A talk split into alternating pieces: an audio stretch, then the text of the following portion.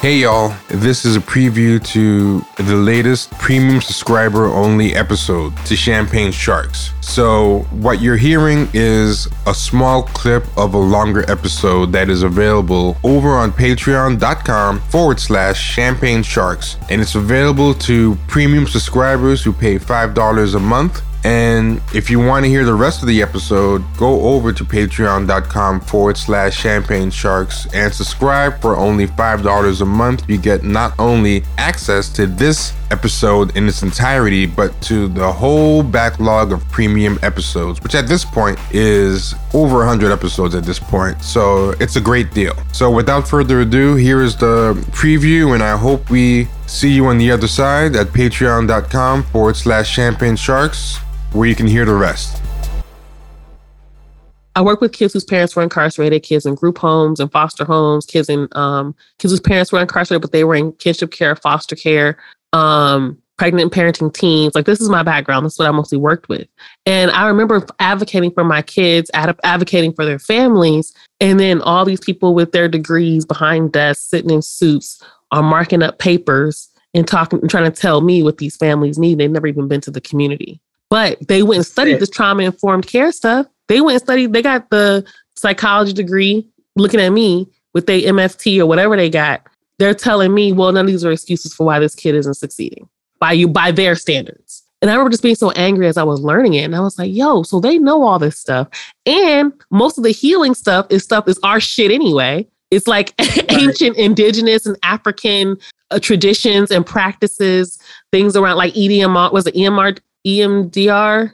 I forget how you say it. I, the eye movement uh, trauma. They have meditation mm-hmm. and yoga that's been around for 100,000 years. Exactly.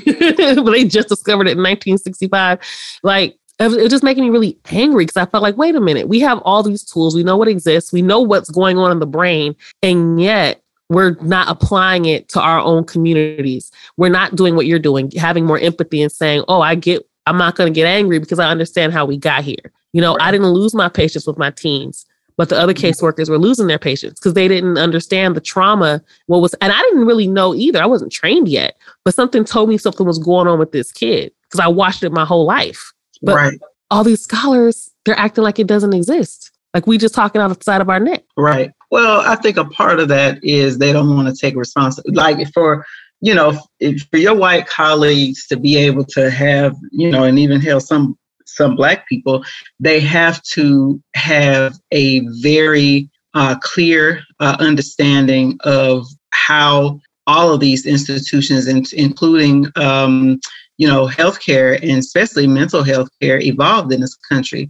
Um, there's some pretty sick stories. That, uh, I want to recommend a book for people uh, to read, and I know it's been out in the lexicon a lot since COVID. But medical apartheid does oh, not yeah. just talk about Tuskegee, honey. Yes. I mean, there were, she mapped experiments literally well into the 90s and early in 2000s. And I mean, she just wrote another book about um, the evading medical consent. And it was so funny because uh, the author, Harriet Washington, um, is, is a Facebook friend of mine. And I had contacted her when I saw that she's releasing a new book. It was last year around this time, I believe February.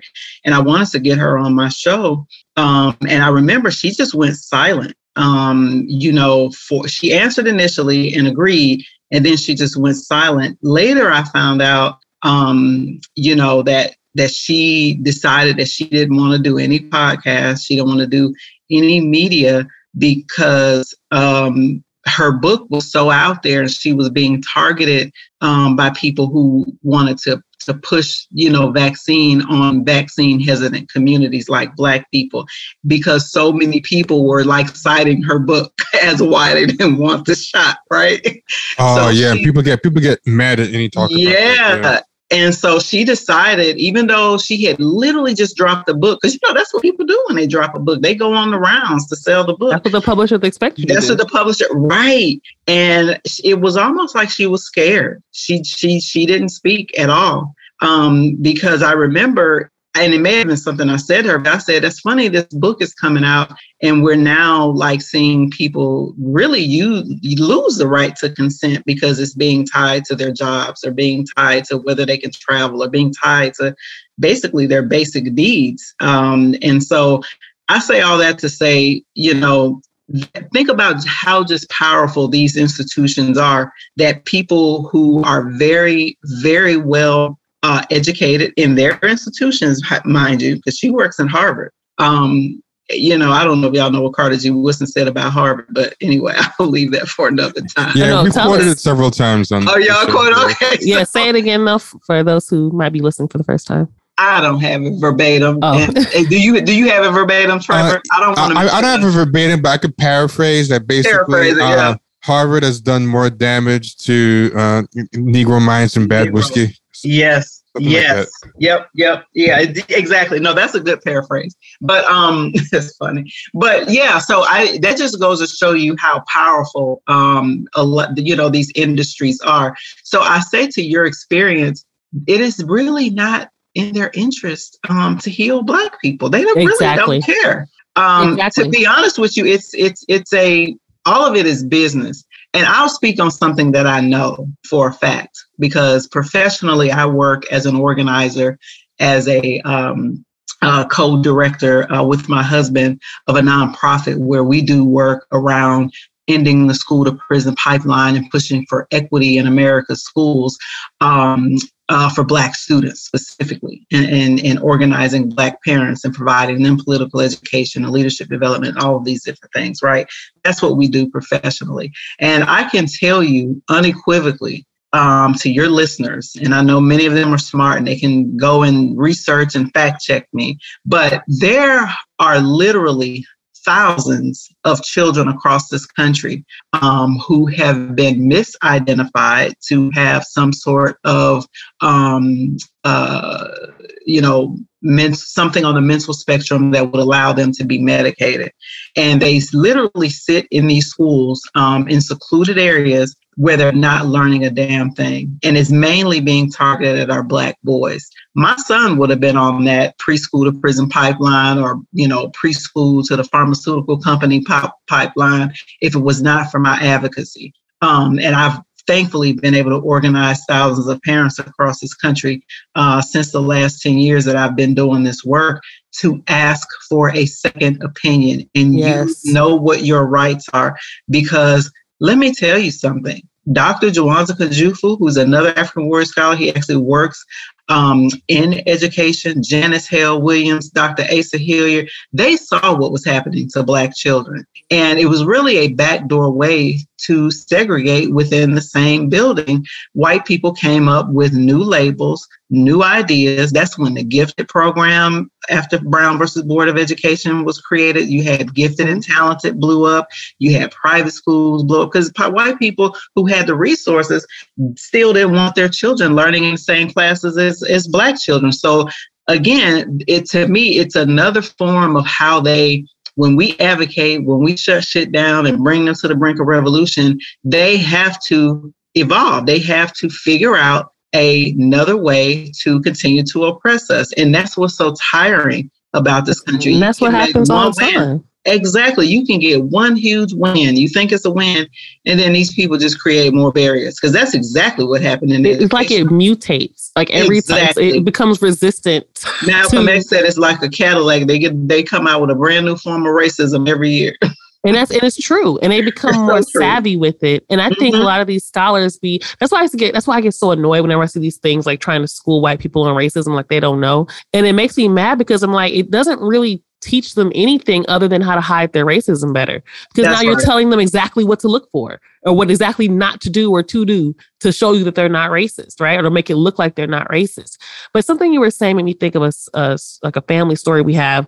Um, well, my cousin, um, he was uh in elementary school. He got test. He, he did like some sort of test, or he wasn't doing great in school or something, and so they they tested him to say, and they tried to tell him he has special needs, right? He was a little slow. And my cousin, his mom, says um, she she was going along with it. she was like, "Oh, well, I, I, you know, they're saying he's struggling here and whatever, whatever." Then her mom had to tell her, and I remember the, uh, I remember when my mom was telling me this how this happened because she was laughing because my, you know, my cousin's grandmother basically said, "Ain't nothing wrong with that boy." Just if you knew her, that's exactly how she said it. Exactly. Ain't, ain't nothing wrong with that boy. Don't don't listen to that school. Ain't, right. nothing wrong with that boy. And um, they ended up doing taking him to get a second opinion. Come to find out, wasn't nothing wrong with that boy. you know, um, he just didn't like school. Yep, exactly. they weren't. he didn't like school because their school has not. Uh, many times it, they're not made for our children. They're, they're not they're, at all. They not are very anti our children, and our children can feel that. Yeah, I always say. In fact, I said this once at a um in a panel discussion I was on at the LA Public Library. And it was, I didn't know at the time the audience was literally majority retired teachers. And it was uh, literally 99% white. There was one black lady, middle aged black lady, and there was a teenage white male there, I guess for a project or something. And I said in my in the panel discussion, I said the most dangerous place for uh, a black child is the public school system. And they were irate these women went nuts. It's true. They started telling me about Obama. Obama came up through the public school system. I'm thinking, I don't care. Like, what is that supposed to mean? You know? But the, but it's something that people just can't seem to take. And that's another thing. I, am getting to the to the political points that you were making earlier. That's another thing that you know we start to fall for things because we think it's in our interest i remember you know and i don't see hear this conversation as much as i used to but remember when the democrats kept trying to get everybody to rally around the public schools because they were against the charter schools. Right, right. And I kept thinking, I said, nobody's questioning this. I mean, I'm I, I, get what people are trying to get at and how it can or cannot benefit our communities, blah, blah, blah. But I didn't like the fact that nobody was challenging it we were at least in my community in LA. It was, it was like this was the I, I work in community organizing. I've been working community right. organizing since I was like 14. So I know the language. You know what I mean? All these people were on the language. They were on their code, right? Which is we're for public schools, we're anti-charter. We're for public schools, but anti-charter. And I said, what the fuck have public schools done for you?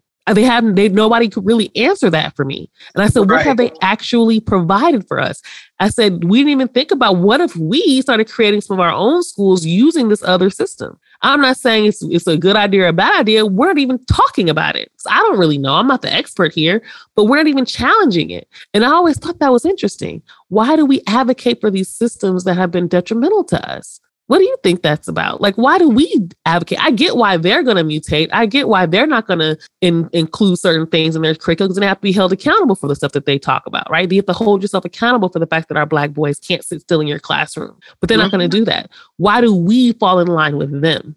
Well, I mean, so a couple of things because I, I, you know, I work in this in this area, and so a lot of folks um, have said to me because I have been uh, not necessarily pro charter. I'm pro whatever be- whatever's best for Black children, right? If you have That's Black children, yes, right. If you have Black children who are thriving in some uh, charter schools, um, I think that that's an amazing thing. Um, but I know that there are people who are on sort of like the pro education side their point is around, uh, you know, neoliberalism and really the right trying to privatize education, which is also an issue where um, ever since the Department of Education was created under Lyndon Baines Johnson, a lot of people don't know that there was no federal Department of Education because education is not in the Constitution. Um, states have a right to education in their Constitution, like where I live now in Maryland,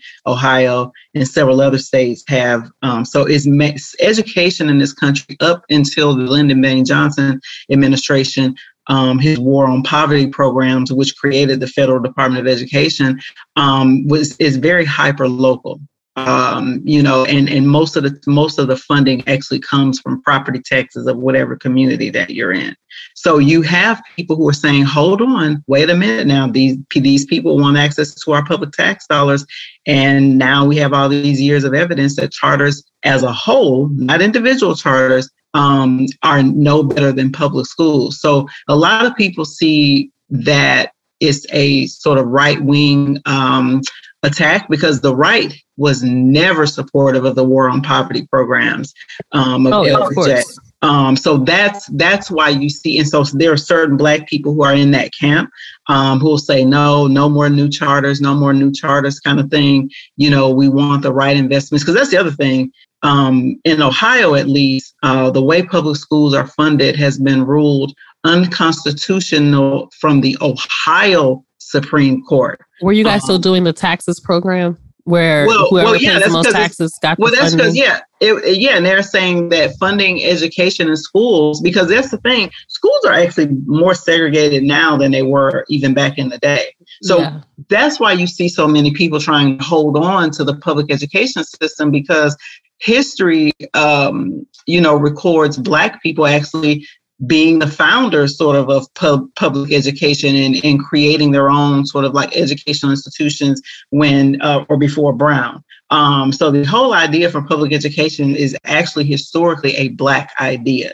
Um, so that's the other piece to it is that you see um, the right does not support basically their taxes. Because think about this though like this is this is why critical thinking is so important. If you make the connection that by 2050 now and i think that number has been lowered by 2050 that this country will be quote unquote a majority minority country why do you think white folks want to continue to pay for education? It's not for their kids. That's, that's a good so, point. Yeah it's not going to be for their kids. They're done they don't want their property taxes paying for public education anymore. All right, so that was a preview. If you like what you hear and you want to hear the rest of the episode and a hundred more episodes, then by all means go over to patreon.com forward slash champagne sharks. Take care, y'all.